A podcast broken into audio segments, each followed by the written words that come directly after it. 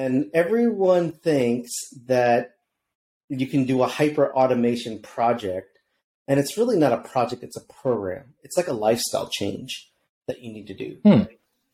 There is no end to a, a hyper automation uh, program, primarily because it, it's evolving all the time, right? You implement using Agile different aspects of automation in the business. And as the market change, you want to analyze is the thing that I implemented, is it actually adding value over time? Or do I need to pivot or adjust, right? Welcome back to Bots and Thoughts, the hyperautomation podcast, sponsored by Salient Process. I'm your host, Jimmy Hewitt, aka Mr. Automation. Hey everyone, I recently sat down with someone who is actually moving the hyperautomation market. Mike Lim has been in the hyperautomation space for more than 20 years. And during this interview, he talks us through his illustrious career, lessons learned along the way, and focuses the discussion around the IBM process mining acquisition that he made last year, how to use it, and makes an argument for process mining being not a project, but a lifestyle. Hmm. How is process mining a lifestyle, might you ask?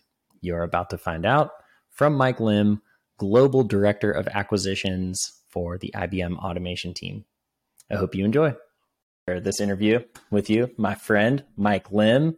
We've known each other for the better part of the last decade. I think we met in Chicago at an IBM automation event. We have visited several IBM automation clients together in New Jersey and New York. Um, but for those out there listening who have not met you and don't know you yet, please, who is Mike Lim? Uh, how did you get introduced to hyper automation and what are you up to these days? Sure, sure. Uh, again, uh, my formal name is Michael Lim, but people call me as Mike Lim. That's how you know if you're a friend or just an acquaintance, right? So mm-hmm. if you're mm-hmm. calling me Mike, then we're definitely friends. Um, I uh, work for IBM. I do uh, a lot of things around acquisitions that we're doing in the software side of our portfolio. Um, over the past two and a half years, I've done um, two acquisitions. I'm actually working on a third acquisition, helping our uh, data and AI organization acquire a, a new piece of technology. Um, and uh, been in automation for pretty much the majority of my career. I, I, get surprised at how long I've been. It's it's funny when I start looking back and saying, "Yeah, I've been in automation." Oh my gosh, like over 21 years. I mean, there's people that are they're now able have, are of drinking age to drink now from the time that I started to do uh, automation. So I've been it and I've watched it kind of mature and blossom over the years. Uh, most of my career have been in software companies as we built technologies to help people embrace automation. Um, but then, um, you know, I had a couple stints where I've done services projects. It's kind of nice to do services projects because you can actually see the products actually working, um, and it, has been it's been great. Um, some people say I'm one of the thought leaders just because I've worked for so many different vendors um, and I've advised so many different vendors on kind of building hyper automation types of solutions.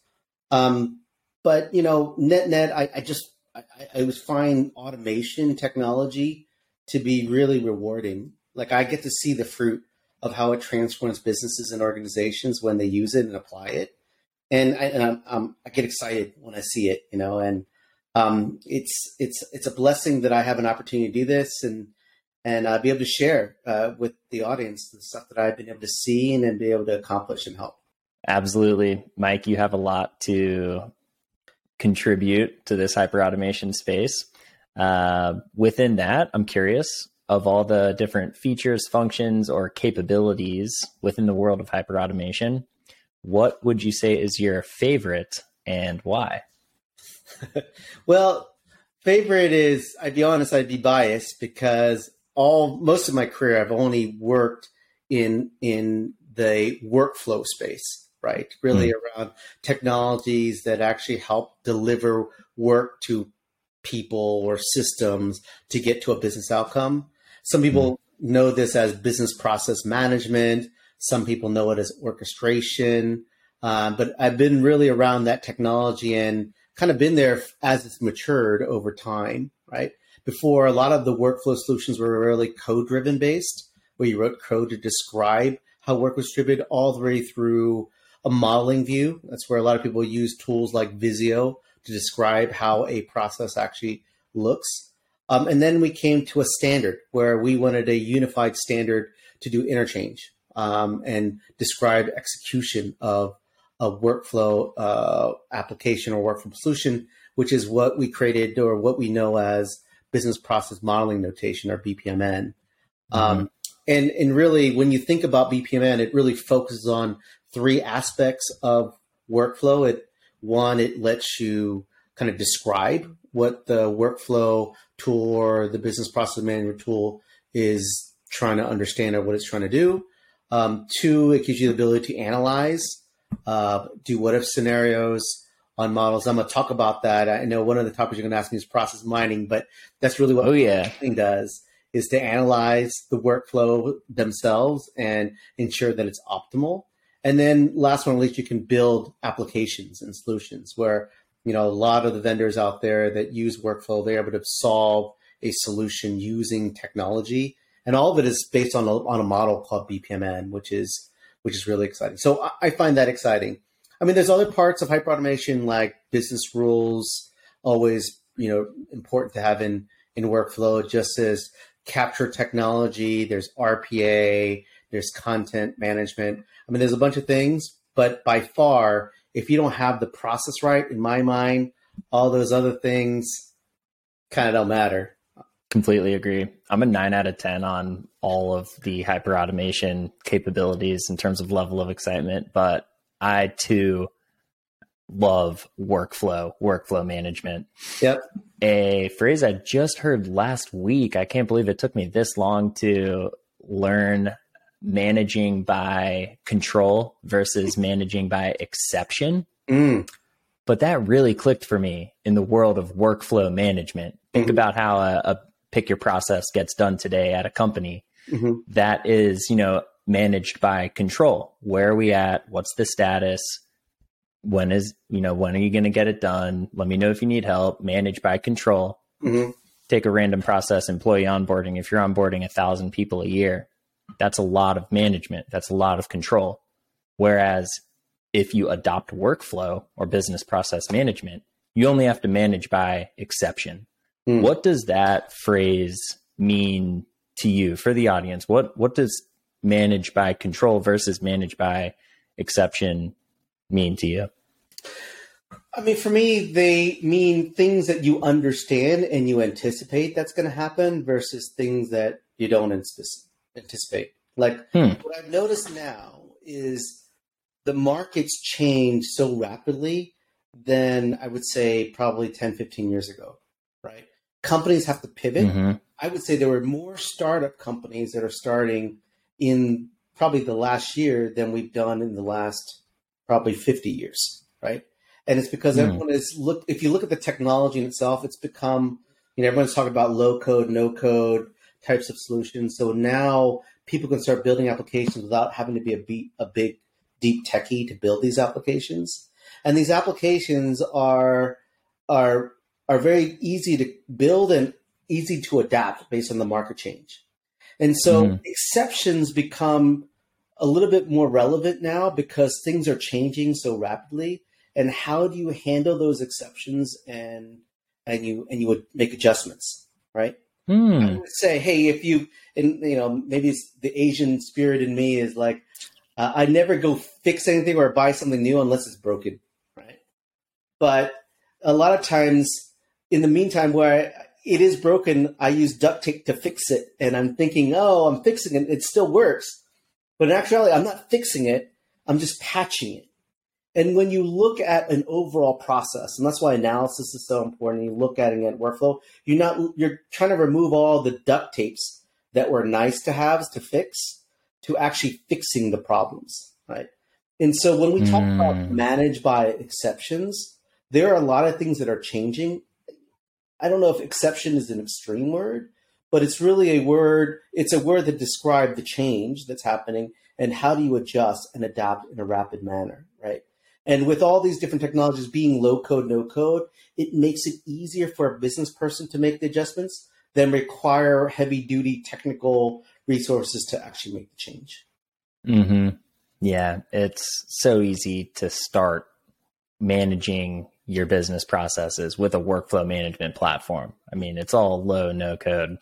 If you're listening and you haven't started to pilot workflow management, if you are currently managing by control, you want to see what it's like to only manage by exception, check it out. Very low, no code. Uh, let's get into some acquisitions since you are leading an acquisition team for IBM. Tell us about the process mining acquisition. What were the kind of circumstances leading up to the decision to buy a process mining company? What was that process like, and where is that acquisition at today in August of 2022? Cool. Um, so I mean, to be honest, I, I would say things like the pandemic did help us justify why this was so important. Mm. Um, if you look at through the pandemic or, or maybe the last two and a half years, the need to drive business in a digital manner was like explosive.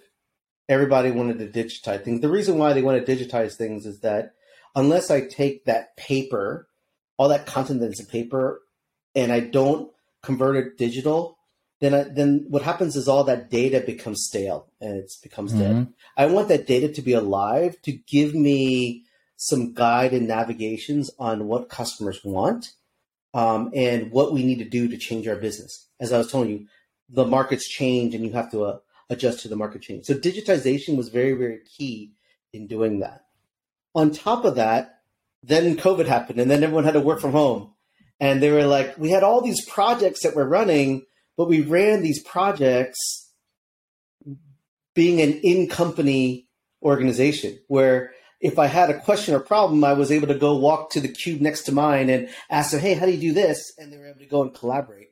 But when COVID Mm-mm. happened and things shut down and everyone had to work from home, people started to realize that the processes that were running the, their business was not devi- designed for an out of office workspace. And so for them, they were struggling to find what parts of our business processes do I need to change or adapt to a new way of work, right? And process mining was a perfect tool to help discover that because, you know, traditionally what you would do if you wanted to find out how to go and adjust, you would hire a big you know, global systems integrator to come in and do a whole analysis of your business and come up with a report, which costs, you know, thousands to hundreds of thousands to millions of dollars to do. Yeah. Um, or, but they needed to do that very rapidly in a short amount of time. And the only way they could do that is they needed to be able to look at the log files that were driving their business to give them visibility on how their organization operates to start seeing where the adjustments would, would, would they would need to make to adapt, right? And process mining, that's exactly what it did. I mean, really, the technology was all about looking at how the businesses operate, like almost like a management consulting firm, and giving you visualizations to see how your business runs. And nine times out of ten, it's funny when I go and talk to C level executives and I'll ask them, "Hey, do you know how your customer onboarding process is. A lot of them didn't actually know. They knew some of the steps, but they didn't know actually how it was running. But it was great when I used process mining and I would look at the logs of their customer onboarding process and I would show them a picture and then they said, wow, this is how it works. And I said, well, let's look at the happy path where probably, you know, 80% of the processes go this way. And then you see 20% of the paths are derivations of it like why are those derivations there and it was great mm-hmm. because now they didn't have to look at 100% of the process. They can only look they only had to focus on the 20% of derivation. Mm-hmm. and this and is, is, a really, really powerful tool to help them start to adjust their business for an out of office workspace. And, that, and, that's really where it's been explosive in the market where companies are now adjusting to new way of work. Um, that that's one gain. The, the, the second gain i would say is we have a lot of customers that buy a bunch of technology and they don't know how to apply it, or they don't know where to apply it first, second, and third, because they don't have visibility in the overall business process. And what this gives them the ability to do is to help them prioritize. So, you know, I, I don't know of any company that's doing less than 10, you know, hyper automation or digital transformation project today. Now, with process mining, they can actually start prioritizing it based on what's going to give them the most value up front. And that's pretty mm-hmm. powerful, right? So I think those are the two mm-hmm. big drivers of why process mining for IBM was important. We wanted to make sure our customers was ready for the dynamic change of the business and the market. And then two, when they have a list of these projects, how do they prioritize it to what's going to give them the better, the most bang for their buck or their most value from their investments? Yeah, that's awesome. Let's keep talking about process mining for a moment. It's a technology that is not new in the context of software, mm-hmm. where two years is a decade. Um, but for it, it's not a new thing for people who are, are hyper automation veterans over the last decade plus, 20 years, like yourself. But it is becoming much more popular. I think it is the fastest growing category currently in the hyper automation space. You mean to tell me, Mike, that rather than interviewing a department head, someone in the know to get a process modeled out like you would in Visio or Blueworks Live, mm-hmm. all you need to do is grab some log files and import them into your process mining platform, and voila, you have a process model? Well, I mean that that's what it, it, does, and what it and how it actually works. We always call it digital exhaust, right? Mm. Every application has digital exhaust, which means digital exhaust is log files, right? And the log files give you a chronological order of what actions was taken by who at what time and what the action was. And that those are typical things that log files hold.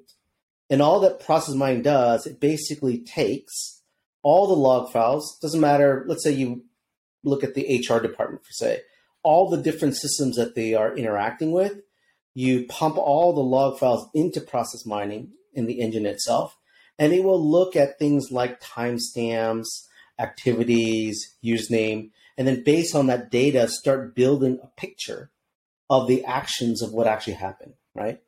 Because think about it, you know, when, when the first step is maybe I logged into the system um, and I logged in at 8 a.m the next step, I opened up this file that's put into the log. So all those things that happen, it will put it in. And then it's possible I may be swivel chairing to another machine and doing something else, and that generates logs. And so all that we're doing is taking all the logs, the AI engine inside of our process mining tool pieces the timelines of how it all works together. And then it gives you a visual picture of what it is. Now, I'll be honest, it it will only generate the pictures of where you have log files. Now, I'm pretty sure there's probably activities that that you do outside of a computer, right? So what it will show you is they'll show you the deltas between the two different logs that you're looking at, and then it'll say something's happening here where you can actually fine tune and define a human activity that doesn't exist uh, where they're not using a computer. Like, I mean, I give you an example where uh, if you're tracking the technician of your cable company, right? The guy drives to the site. Uh, you don't have a way to log, you know, that he went from here to here at this time. So you can actually inside the tool, you can add in a box to represent the driver is actually happening, right? So anything that's log driven, you can track. Any outside of it, the tool itself gives you the ability to add in additional actions based on things that were not driven by a computer or something you can't log. So, process mining is one of two capabilities in the process discovery bucket. We have process mining and process mapping. Mm-hmm. What's your take on how they either complement each other, pros and cons, compare and contrast? What's your take on process discovery and how to, you know, optimize using one, the other, or both? I, I always say you got to use both, right? And and the reason why is uh, you have to have a baseline understanding to make sure you understand why the derivations exist. It, it's funny. I remember one time I talked to a client. The uh, the process discovery discussion led to uh, a map, a, a modeling map but it actually was a derivation of what everyone else was doing. But they thought that was the baseline, right? So when you do discovery, it's to be able to go and interact and understand what they think that the process should be. And sometimes they actually have it. They have somebody that actually built the model in Visio. So it's good to have a baseline. And then when you do process modeling, you're actually revalidating. You're looking at the actual data and comparing it to the reference model that you had, right? Some companies don't have the luxury of both. Doesn't matter. What happens is the first time you run your process mining model, then you figure out the actuals, that becomes your new reference model. So one of the things that we do with our IBM tool is once you build your, your the actual model, you can export the BPMN model, and then that becomes your new reference model going forward. And in some companies that use BlueWorks Live, we have a lot of customers that use BlueWorks Live. They already have these reference models, but they need to revalidate that the reference models are actually accurate to what's actually happening, and they can use that as a reference. So I, I don't think that there's any pros and cons and differences. They're they're they're best used together because you always mm-hmm. want to show a reference. Um, um, they're more complementary than competitive, in my view. I agree. And it sounds like with the product maturity of process mining, you have some process modeling capabilities. Yes and no. You do have modeling capabilities. I mean, I would never use. It's like I would never. I never would uh, drive my BMW to go down the driveway to get the mail. Yes. Fair enough. Do that. Fair enough. But that's not what I'm using it for. But is there capabilities to model? Yes. But I wouldn't buy process mining for modeling per se. Mm-hmm. Mm-hmm. Uh, okay. Would love to get into some use case discussion. We've been talking generically about, I think we've been picking on HR today for employee onboarding and procurement for new customer onboarding.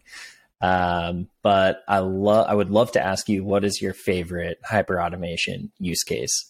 Um, whether it's something that, you know, someone in your organization has done and you've been a part of, or something that you yourself have been intimately hands on with.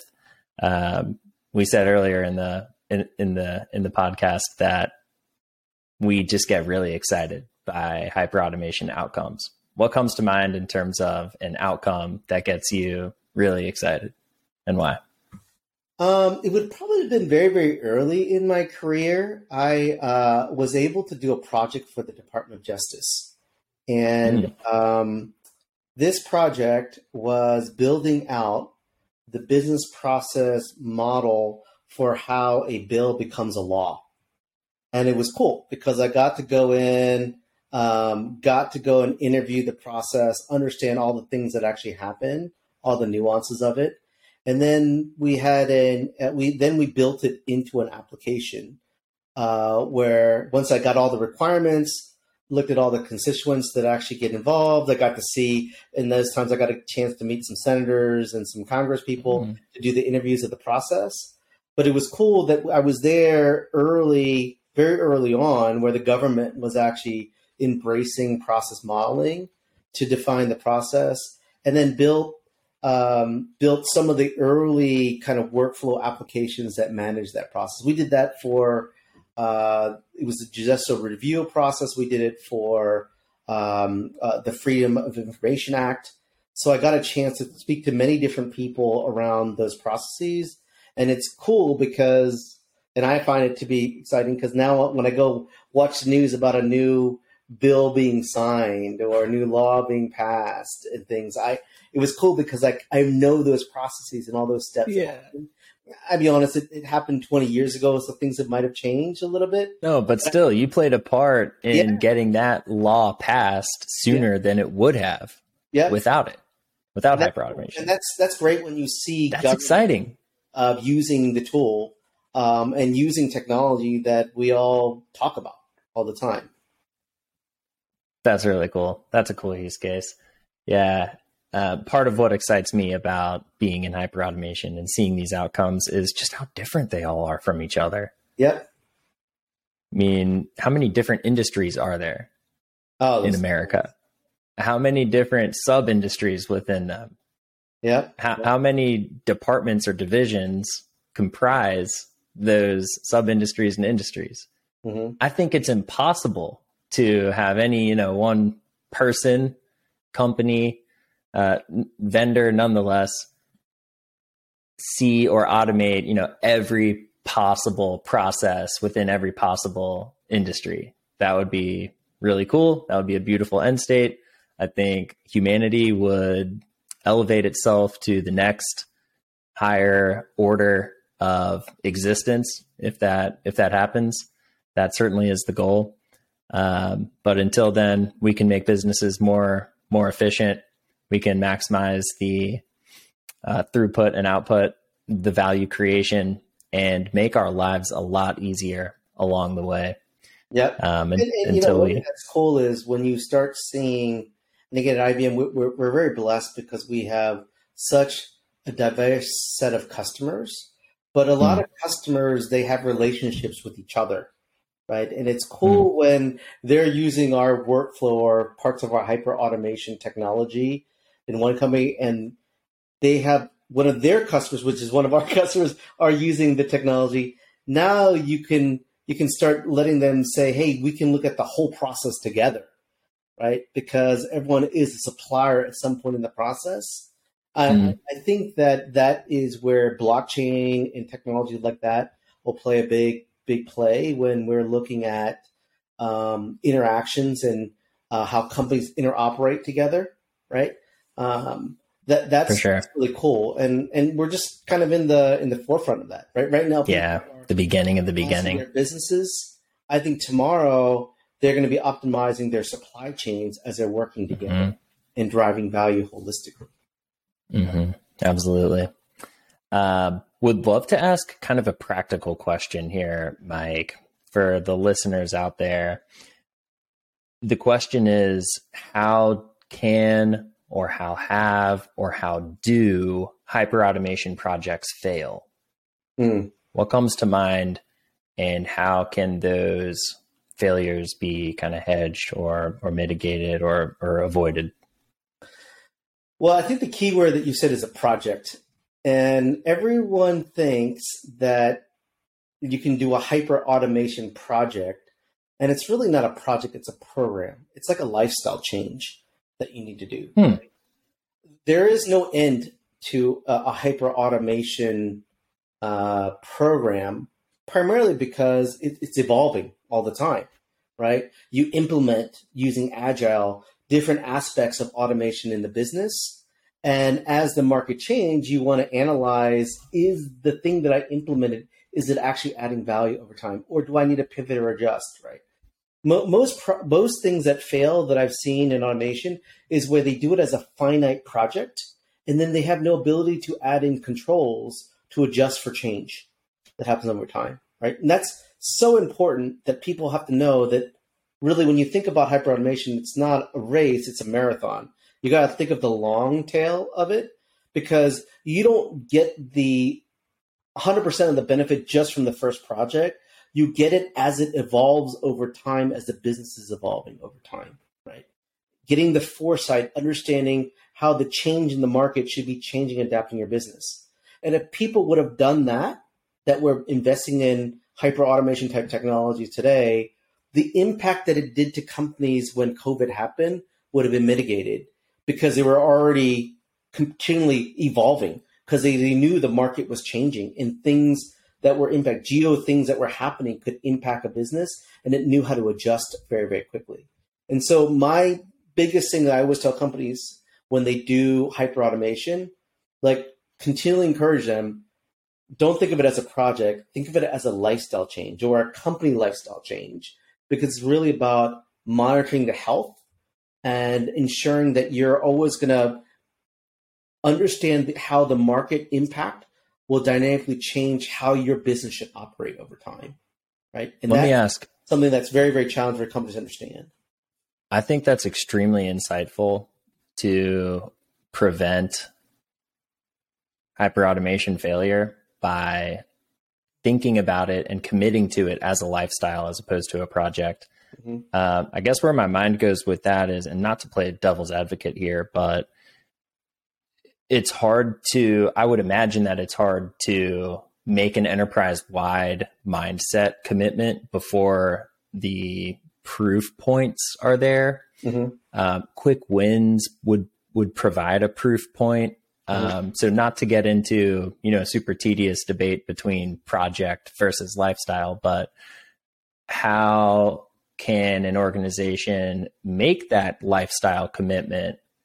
Uh, what does getting started look like? Does it, you know, start with executive sponsorship? Is it is it true that we can really get lifestyle commitment before the first pilot gets kicked off, or what about the company who uh, is trying to prove it out and needs a project? They need a quick win. Um, is there value to that, or would they really be best off by you know first seeking executive sponsorship and adopting it as a lifestyle? Well, well I mentioned to you again, that's different between how do I choose which one to go first, right? So one, it's got to be an agreement at the executive level that says, you know what, we need to ensure that our business is resilient when there's change. And I and I'll be honest, because of the pandemic, it was a wake up call for many companies to say, wow, mm. we were not ready, right? And so I think the question of should we do automation or not, I think they're realizing they have to. It's not a should we do it or not it's something that they have to do. Now, the the degree of how they apply it and where they apply it will be determined based on projects and POCs. And when I mean projects, they're just more POC types of a proof of concepts of where to apply it. I think the reason why people did a lot more projects than actually go into a lifestyle change is because they didn't have a tool to help them understand which one to do first which one was the most important, which one to monitor. That's really right. where process mining, in my view, is so valuable in any organization. Because what I would do is, hey, first, let's all come to an agreement. Do you believe this is a lifestyle change or a company change that your company wants to embrace? To be able to be adaptable to market changes so that major events don't impact my business. Like first you got to get to an agreement there. Second, let's run process mining to look at all the potential opportunities that you have that could be automation candidates. It could be very low hanging fruit, like maybe a simple RPA project that could go in and digitize some of the workload that humans are doing, right? You can do that. That's what process mining will help you understand, right? Do that as a proof of concept so that you can say, ah, this is how I would apply it. How could I apply automation and what's a low hanging fruit and then see some value? Now, one of the great things about process mining not only will it just tell you all the different projects, it will help you run simulations to help you prioritize them in in in the change, right? As I told you, it's a journey, it's a marathon. So yes, you'll start with a little bit of RPA here. Maybe you might do some OCR technology to extract some data to digitize this. You can add, you can generate val, you know, monetary value from the data that you generate. Maybe it's content management. Maybe it's business rules. But you start out small with it but over time, know that it's incremental. It's something that will always have to apply over time.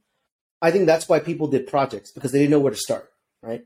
Now, with the mm-hmm. technology being there, first thing I would always say is let's go run uh, a process mining project just to analyze your business and uh, find out the low hanging fruit that you want to go and tackle.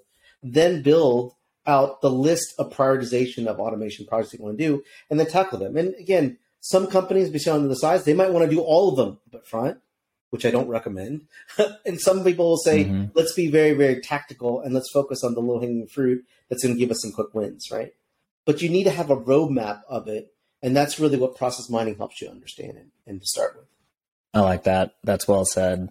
So, making a lifestyle choice as a company to be a continuous improvement, a hyper automation company, does not is not mutually exclusive to pilots and POCs and quick mm-hmm. wins. Uh, I think we agree that they go very much so hand in yep. hand, but kind of like uh, like a lifetime fitness approach. Personally, yep. making the decision to you know walk for twenty minutes a day, making the decision to be healthy and live longer is the hardest part. Yep, making that decision. Um, after your first walk, you feel great. Your second walk, you feel even better and it's you know a, a, a virtuous downhill slope from there. Uh, do you kind of see hyper automation in the same way as a commitment to uh, corporate excellence? I, like I said, I don't think it's an it's an option now. I think companies are realizing this is something mm. right? Raise the stakes. It, yeah, it's different. Before they were thinking, oh, you know, we, we can just operate. Like I told you, like I don't fix anything that's unless it's actually truly broken. Right. You can't operate in duct tape world anymore. You've got to go and you know make sure your company's healthy, make sure your company's resilient. Because when things like a pandemic or things like global changes or dynamics, like even you think about, you know, we're we're just talking earlier about um, buying a car and how the car prices are gone up because of you know some of the supply chain issues. Like mm-hmm. unless you actually plan for it, your your business is not resilient to the market change. You have to make sure you are. And so automation and making it part of the DNA and the fabric of the business is going to be core for success. Yeah. I heard a really interesting stat yesterday that you just kind of reminded me of 10,000 uh, baby boomers are retiring every day. Mm the Wall Street Journal, I believe it was, did a kind of proof check on that stat, and they they validated that it's actually eleven thousand. Oh no, retiring per day. Wow.